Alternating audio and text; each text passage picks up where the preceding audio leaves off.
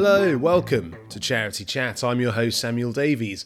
In this episode, we speak with James Noble, Associate Director of Data and Learning at NPC. James and I recorded this back in mid March, marking the second anniversary of the first UK COVID pandemic lockdown.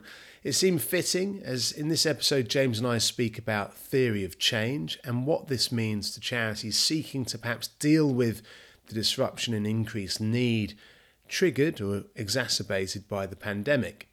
This episode of Charity Chat has been brought to you by our platinum sponsor, Work for Good. Work for Good believes everyone should be able to turn the work they do into good. Through their fundraising platform, they offer charities a way to engage and work with small businesses, including founders, owners, and sole traders who want to make an impact for charities through their sales. To find out more, please visit workforgood.co.uk. But without further ado, here is James Noble speaking with me about theory of change.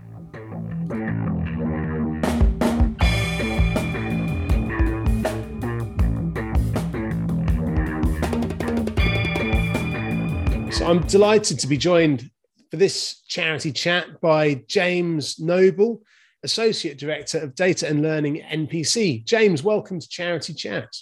Thank you very much. We're here talking today about the theory of change. James, maybe if we can start, I suppose, first of all, by um, talking a little bit about you. What's your background? What are you doing um, at NPC now as part of your kind of day to day? Uh, yeah, so I've been uh, working as a social researcher for about 25 years. I started um, initially at Mori back in the day. I used to do opinion polls for Mori. Uh, then I worked in the government social research um, division for a few years and joined NPC uh, nine years ago. And throughout that time, I've been working with charities, mostly uh, some social enterprises, some funders, but mostly charities. Mm-hmm. Uh, and to, to, try and summarize what we do, we, we help charities to think about what they're trying to achieve uh, and then, then help them to think about how they measure or understand or evidence their achievements. Right. Okay. And is that something? Are you working with charities from across the across the board in terms of sizes or, or medium or larger charities? Yeah, it's uh, the great thing about uh, NPC is we do get to work with all shapes and sizes of charities, mostly UK, um, uh, some international, but mostly UK. But uh, within the UK, just um, from recently working with, with, a couple of uh, major, um, well-known charities, um, uh, but equally with some really small ones, so community-based initiatives uh, the whole range really, and from animal pet care through to um, uh, helping people who are leaving prison to helping people who are struggling at school, you know, the whole thing really. And have you got a, a particular interest in charities? I mean, you, have been working with them for nine years. Did you have a previous interest and knowledge of the sector before coming into that, or, or have you really kind of learnt that as, as you've been working over the last nine years at NPC?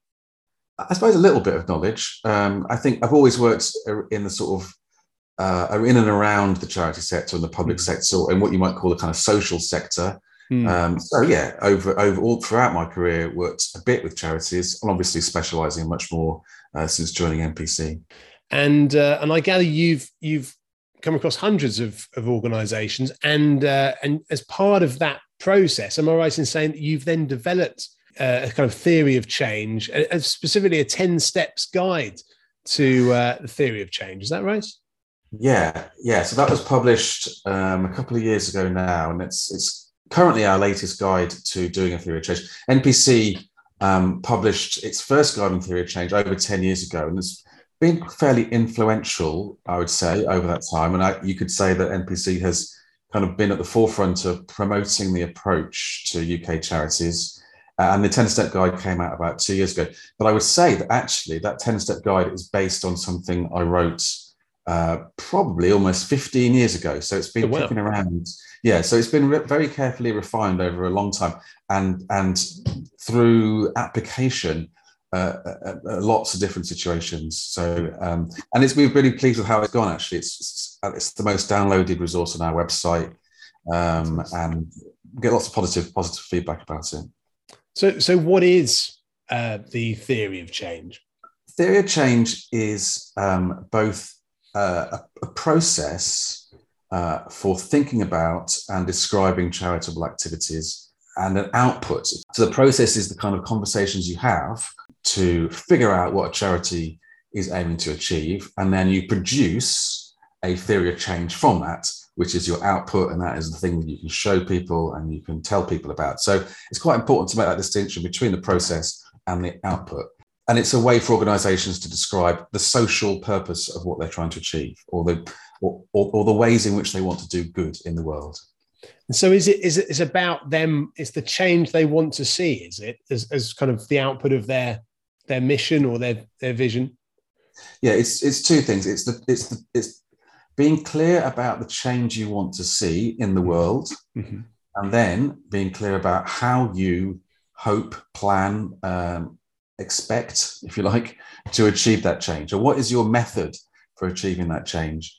Um, and I think one of the reasons it's caught on in the charitable sector so much over the last 20 years or so, to the point now where I think it's fairly common parlance. So people will, most people who work in the sector will have some, will have heard of the concept of theory of change, if not, you know, used it for themselves.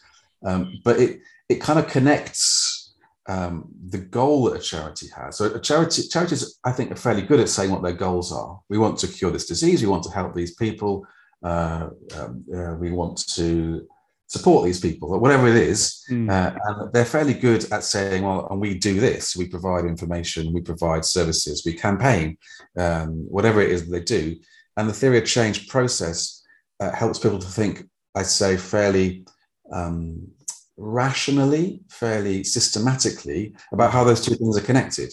Right. So how what you do is connected to the goal that you want to see. So it's a it's kind of a tool. It's a way for organizations, for charities to think about how they connect their activities to the impact that they want to see.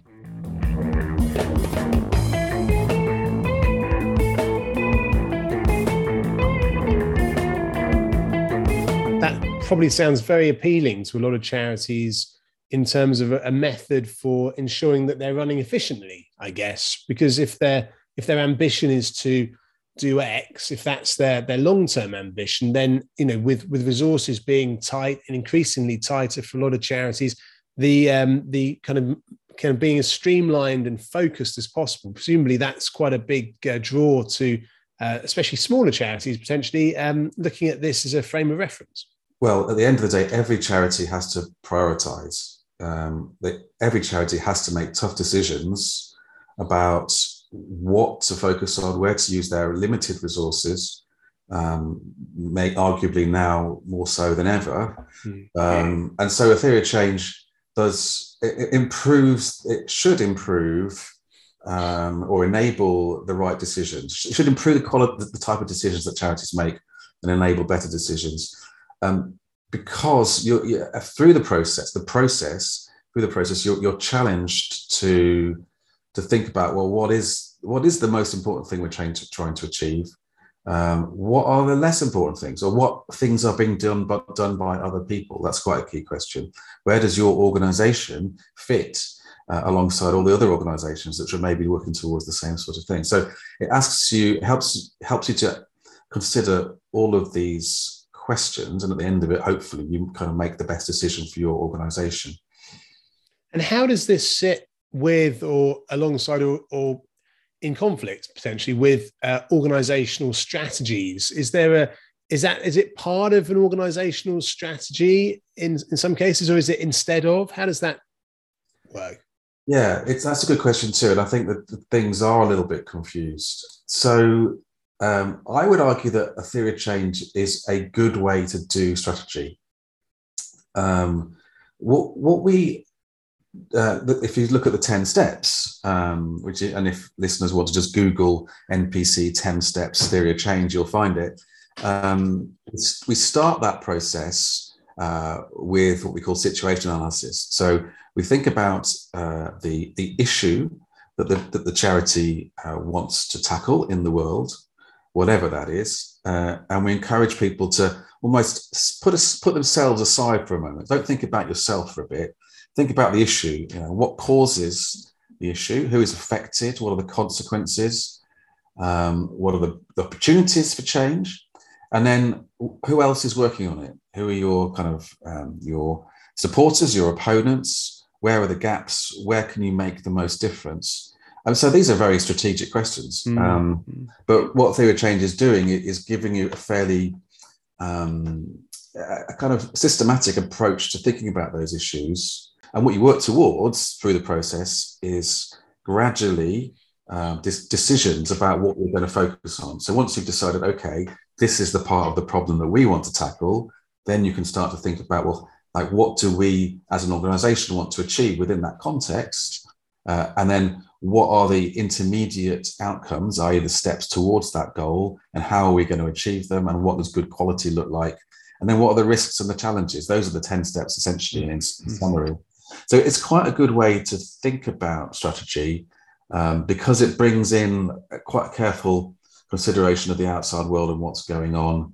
Um, but and I think um, there's a kind of an organization thinking about its strategy um, will deploy theory of change in slightly different ways. Sometimes you can do it at the, at the start. You can say, okay, let's let's just think about the outside world and um, where we fit in at the beginning, and then develop our strategy out of that. I've seen other organisations who who sketch out a broad strategy.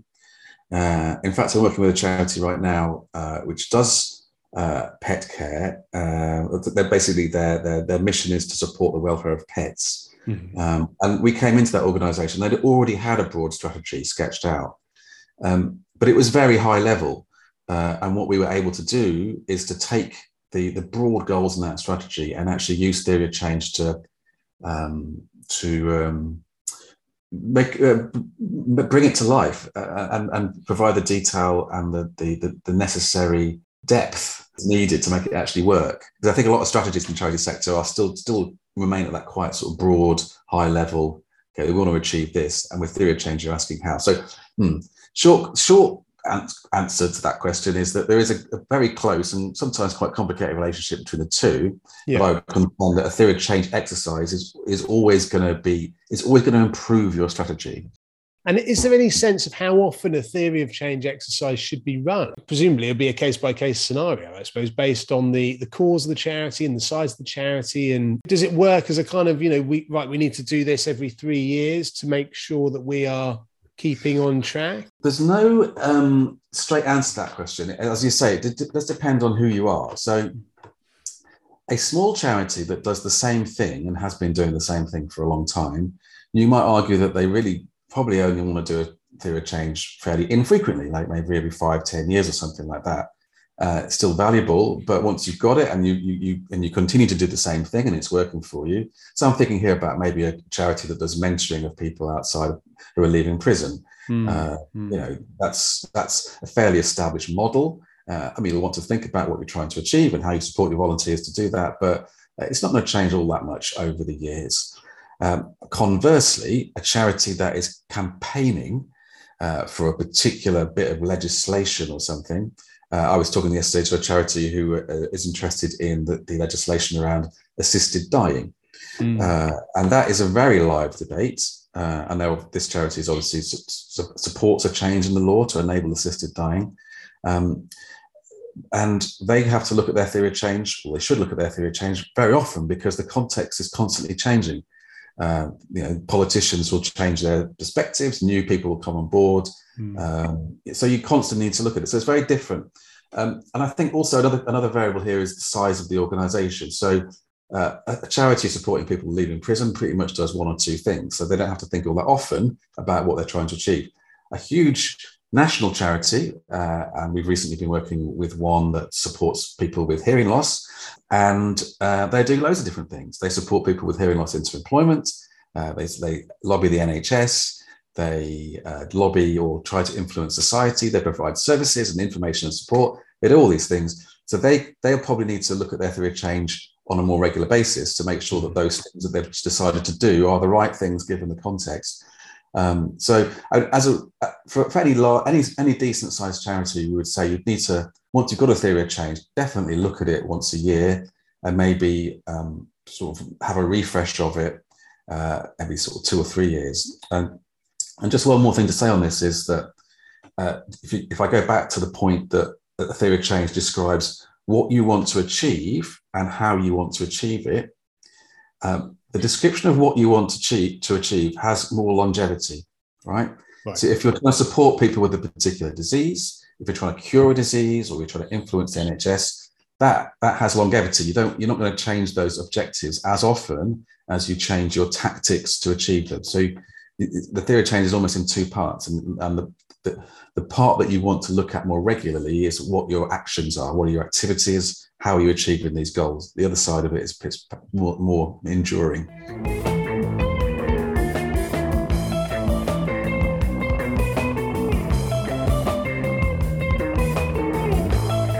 In, in terms of how a charity goes about initiating a theory of change, is it is it a kind of a, a best done as a consultation with all key stakeholders or is it just an internal consultation or is it just the the ceo or the the management committee kind of coming up with this? How how is there is there a kind of a, a way of making it work most effectively? Yeah another great question. And um again no no single answer. We would okay well actually we can be clear on this that the better theory of change exercises have more consultation right? So the more you consult the better your theory of change is going to be. And crucially, the more people are going to be bought into it. Because one of the key benefits of the theory of change for a large organization in particular is to have a statement about what the organization is trying to achieve, often on one page uh, or a summary of it on one page. And if people have felt that they've contributed to this, that their voices have been heard, they're going to uh, use it, they're going to buy into it much more. Uh, so that's one argument. Another argument is that obviously the more people you consult, the better it's going to be. The more opinions you're going to have, the more higher quality it will be. So mm-hmm. um, that's important. And then, and then obviously in this day and age, uh, there was a huge enthusiasm, quite rightly, for, for, for consulting users, for getting people's voice heard. Uh, and so theory of change is an opportunity uh, uh, for that, for you, for an organization to do that. It's, it's a way to go about it. Um, so that's, I think that's, um, the recommendation to consult as many people as possible. But there are situations where uh, you, you, you, may not feel you need to do that, uh, or you want to do something quicker. You might feel that um, you've done a lot of consultation already. We often work with organizations who've just been through, say, a strategy process, or they've mm. just done a lot of consultation, and they feel that they've got enough knowledge in house to actually to produce a theory of change. Um, and then again, sometimes you work on, with organizations who've been delivering a service for a long time. Uh, they kind of know what works and what their service users think. They've got feedback. Um, and, and, we call those sort of more descriptive theories of change. So we're working with organizations to basically describe the service that they're providing, in contrast to what we call more, more developmental theories of change, where there is genuinely a blank sheet of paper and people are actually interested in in perhaps redesigning the service or changing the service. And in that situation, you might want to do more consultation than less. Um, so you can do a theory of change without any consultation. I can sit with uh, the, a manager of a service and we can do a theory of change. And sometimes that's sometimes that's helpful. Sometimes that's all you need. Um, uh, but if you if you're if you're serious about the exercise, you want to challenge yourself. You want to perhaps think differently about your services, then the more consultation, the better.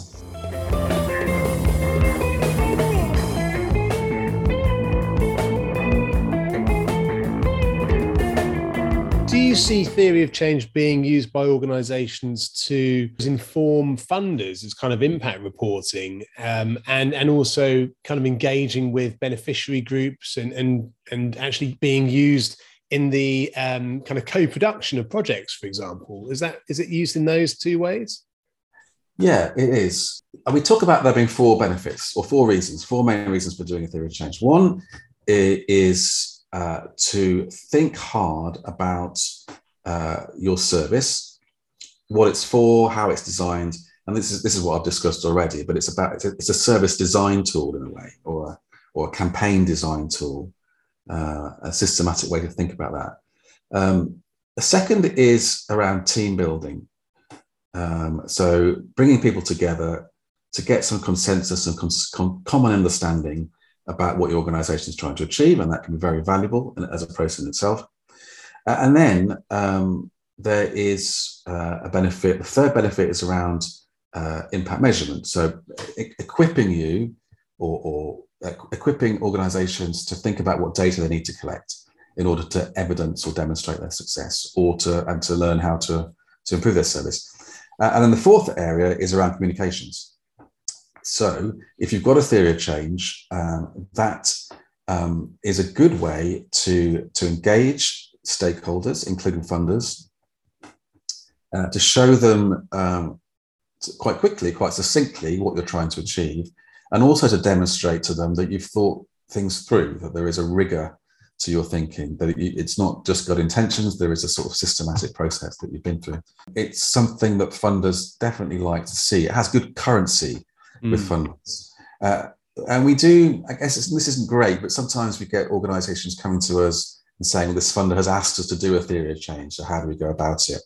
Um, and that's, you know, that's okay. But we kind of hope that organizations do it because they see the value rather than because they feel the funder uh, wants them to do it. Um, and, and, our, and our belief uh, is that through theories of change, uh, charities and funders can have um, better conversations, more more or more um, informed conversations about what what it is that the two organisations want, uh, and so it's one of those. It's, it's, a way to have more clarity between those two organisations. Mm. Uh, and then to your point about um, co-design, yeah, absolutely. Um, I mean, that's quite ambitious, I would say. If you're doing a theory of change exercise, um, it, it is quite ambitious to bring in say service users uh, as part of that process and you need to do some careful thinking about how that's going to work you can't just put service users into a, a, a, kind of meeting with service managers and hope that they're going to come up with something. They need you need to think about it quite carefully. Mm. but again it's one of the sort of great aspects great of the tool is its flexibility. You can you can there's no one way to to use a theory of change. It, it comes down to what your situation is and um, what you're trying to achieve from the exercise, and, and, to some extent your skills and experience in doing it as well. And, and you can deploy it in lots of different scenarios and, and achieve different things.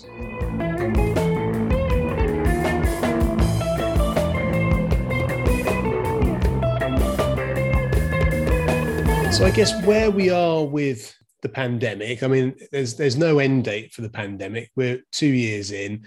Um, and obviously, there's, there's been a lot of uh, reporting regarding the challenges that charities are facing, and and uh, you know from from reductions in um, funding to increases in demand for services. So th- there's a there's a kind of a lot of pressure on the sector, I suppose, as a whole, and on organisations as a whole. Am I right in thinking then, from what you've said, the theory of change really the benefits for organisations to consider this now is it, it can it could potentially help galvanize their potentially tired out team. And I think, you know, a lot of people listening to this probably count themselves as a bit tired out. And that's one potential benefit that internally it could be kind of like rejuvenating the enthusiasm, the passion for the cause, and, and understanding maybe more clearly where the organization is now aiming to get to. Um, and kind of a, an engine room, I suppose, for the the strategizing of the organization and the the behaviors of the team even. And then also on the other side of the you know with uh, we've done a little bit of kind of a few conversations with different um, kind of experts and, and uh, people with expertise in fundraising specifically and about the increased kind of interest that funders are taking in how organizations are positioned within a group of organizations on a specific cause and how they're working more effectively or you know with others um, and and that's kind of scrutiny as well, I suppose, that potentially is, is coming in more and more from from certain funders. So for them, this kind of theory of change can answer that too, from the sounds of it, with you know kind of a clear understanding from the funder of what the organisation's aiming to achieve and how their funding is a piece of that puzzle that's taking them into that destination. Is that a good way of kind of summarizing two of the key benefits for organizations with theory of change right now? Yeah, I think you've hit on a couple of interesting things there. Um, I, just thinking back to the start of the pandemic, which is now pretty much two years to the day, I think, um, since lockdown started. Um, and I, I, in the first few months, uh, people at NPC were going, well, you know, no one's going to want to do theories of change right now. It's, it seems a bit sort of um, introspective and, and uh, a use of not the best use of time given the crisis that's taking place. Um, which upset me at the time because I, I, I, kind of could see, you know, I'm, I'm a keen advocate of the, the approach and I, I, I disagree. I, and, and I think what we saw actually during the course of the pandemic was the, the value of it uh, because organizations were looking at um, the, the, the, situation and thinking, well, we've still got the same goals for our service users. We still want to achieve the same stuff, but the context has completely changed. We can't talk to them face to face everyone's worried about catching the, the COVID. Mm. Uh, people are isolated. People, children aren't at school. Everything was up in the air and changed. And actually, the, the theory of change approach, if you used it well, could equip you to to to pivot to make those changes uh, that you needed to make. So you've got you've got this is what this is what we want to achieve, but you know, but the, the world has changed. Um, and here's a process to help you think about how you might differently approach your goals uh, to achieve those things. So, um, again, speaks to the, the, flexibility of the approach. Um, and it can be galvanizing, right? It certainly, certainly, when we facilitate a theory of change process, we try to make it as engaging and interesting as possible. And I think usually we succeed. We, we, we uh, because we're asking people to talk about their work and what they're passionate about uh, in an organized way. Uh, but people like to do that, so it is good. Uh, mm. And at the end of it, you get something which is, um, you know, which should reflect and support and promote people's work. So that's good too. I think at times uh, the process can go a bit awry. Uh, and and the cause and and so some people listening might be thinking to themselves, well, I went through a theory of change process a couple of years ago, and actually it was a bit of a mess and it was a bit confusing. That can happen, uh, and the cause of it is because um, of complexity. Um, the world is hugely complex, and trying to actually chart your way through that is a bit of a minefield. And you can end up in situations where you don't know what you're talking about anymore, and you, you go around in circles, tied up. Uh, yeah, yeah, and you're trying to put bo- you're trying to move boxes around, and, and with that. So if you if you look at what a theory of change output looks like, if you Google theory of change and then just press images, hmm. you'll see loads of different, sometimes quite complex diagrams. So we try to avoid those if possible, but um, I think what I'm saying is that there are pitfalls um, that to avoid.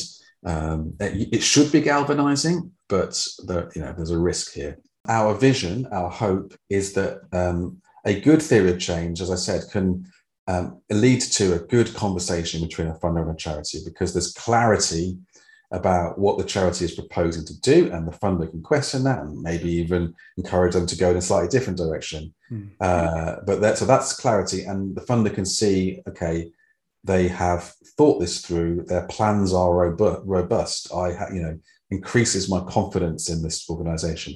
And again, ideally, a charity, as part of their theory of change process, will situate themselves within a sector. So they'll, they'll see that they're part of a system and they will say, actually, we're not going to do this because this organization is going to do this. That's covered well enough. And that's not really our uh, specialism. What we want to do is this. So there's all sorts of ways in which the theory of change thinking can support um, that, that dynamic between funders and charities and, and improve decisions. Now, but again, as I was just saying, there is a sort of that's the ideal, but there are times when it doesn't go to plan.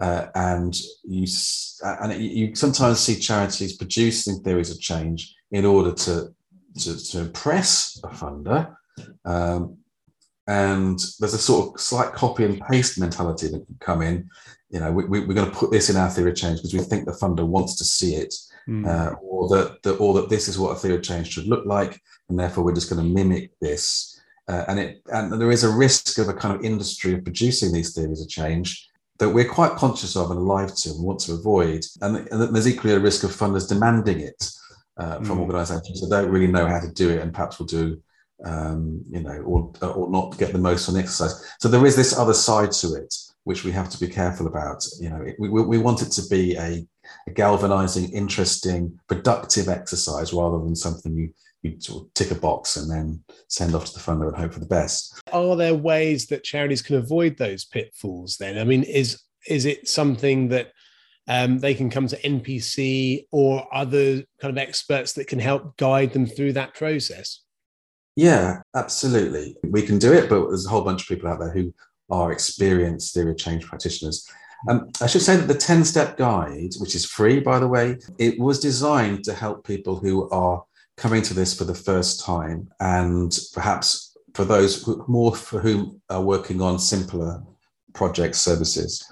Um, because we felt there was a gap. A lot of the guidance out there is quite difficult to use. It, it sort of assumes uh, that you've got some existing knowledge and that it assumes that you're working on quite complex social issues. And we felt there was just something uh, that uh, a bit something a bit more prescriptive would help mm-hmm. people. And I think I think that's been proven right. Uh, but it's good to have something a bit simpler. Yeah, how to avoid the pitfalls. So you, you can bring in people. Uh, that would cost money. It's a, quite a good idea if you're tackling something quite challenging, something quite big, something quite ambitious. Then having some expertise is not a bad idea. And equally, it's not a bad idea if you're doing this genuinely for the first time and, you, and you're really kind of daunted by it. Mm. Um, and a couple of days of, of, of someone's time can help.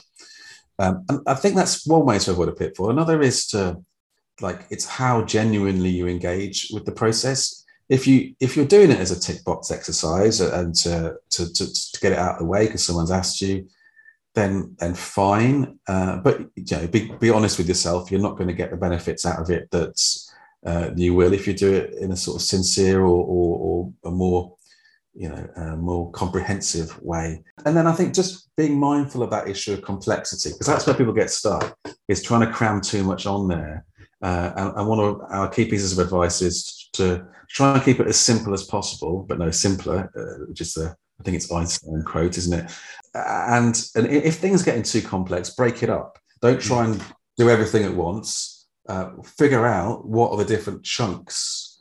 Uh, so, in terms of the organization that I talked about earlier on hearing loss, one of the first things we did was to figure out what the different chunks of the organization were, what are the different parts of the organization, and look at them separately. And that's a very helpful way to avoid uh, the complexity. It might be if you're a large organization, you need three or four theories of change to reflect the different things that you do. So these are sorts of the sorts of skills that you do learn uh, once you've done a few few. Um, but there's no reason why organizations can't uh, embark on this process using a guide like the 10 steps or something similar, give it a go, uh, see how it works for you, and you will learn as you, as you, as you progress.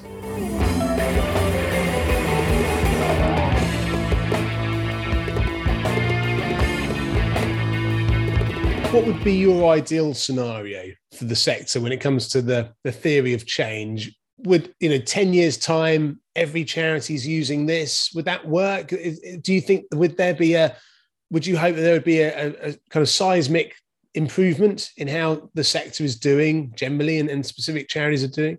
Well, in answering this question, I want to like, there, there are critics of theories of change out there. And, and, and I think the key criticism is that we have created an industry in which a lot of time and resource is now going on uh, sort of introspection and the production of diagrams which perhaps aren't used all the time. And that this is the um, this is what we want to avoid, uh, but it's out there that criticism, and I think there's some truth in it. Um, so when I think in, in, uh, if, if, I was to sort of give you my vision for, for the sector, it wouldn't be uh, millions of theories of change and loads of time is spent on theories of change. Really, uh, the, the approach is less important itself than the the idea behind it, which is that charities should spend some time thinking carefully about what they're trying to achieve, defining what they're trying to achieve, and thinking carefully about how they're going to do it. Theory of change is simply our method for helping charities to do that thinking. And there are other approaches, other ways to do it. You don't have to call it a theory of change. So, so the, the, my ideal is that in 10 years' time, that is routine, that process of thinking carefully about what you're trying to achieve, and that the, the sector is skilled at doing that. And I think theory of change has become quite routine, which is great as long as it's done properly. Uh, but there's still quite a lot for the sector to learn, uh, particularly around avoiding those pitfalls and and appreciating what the benefits are and working towards those benefits rather than just doing it for the sake of it because you feel you have to do it or because everyone else is doing it but actually understanding why and and designing processes that that that suit and will achieve those goals So, short answer is yeah, I want people to do the thinking. Uh, I don't care if it's whether they'd use a theory of change approach or not, ultimately, it doesn't matter. James Noble, thank you for contributing to Charity Chats. Thank you so much. I love to talk about theory of change, so this has been great.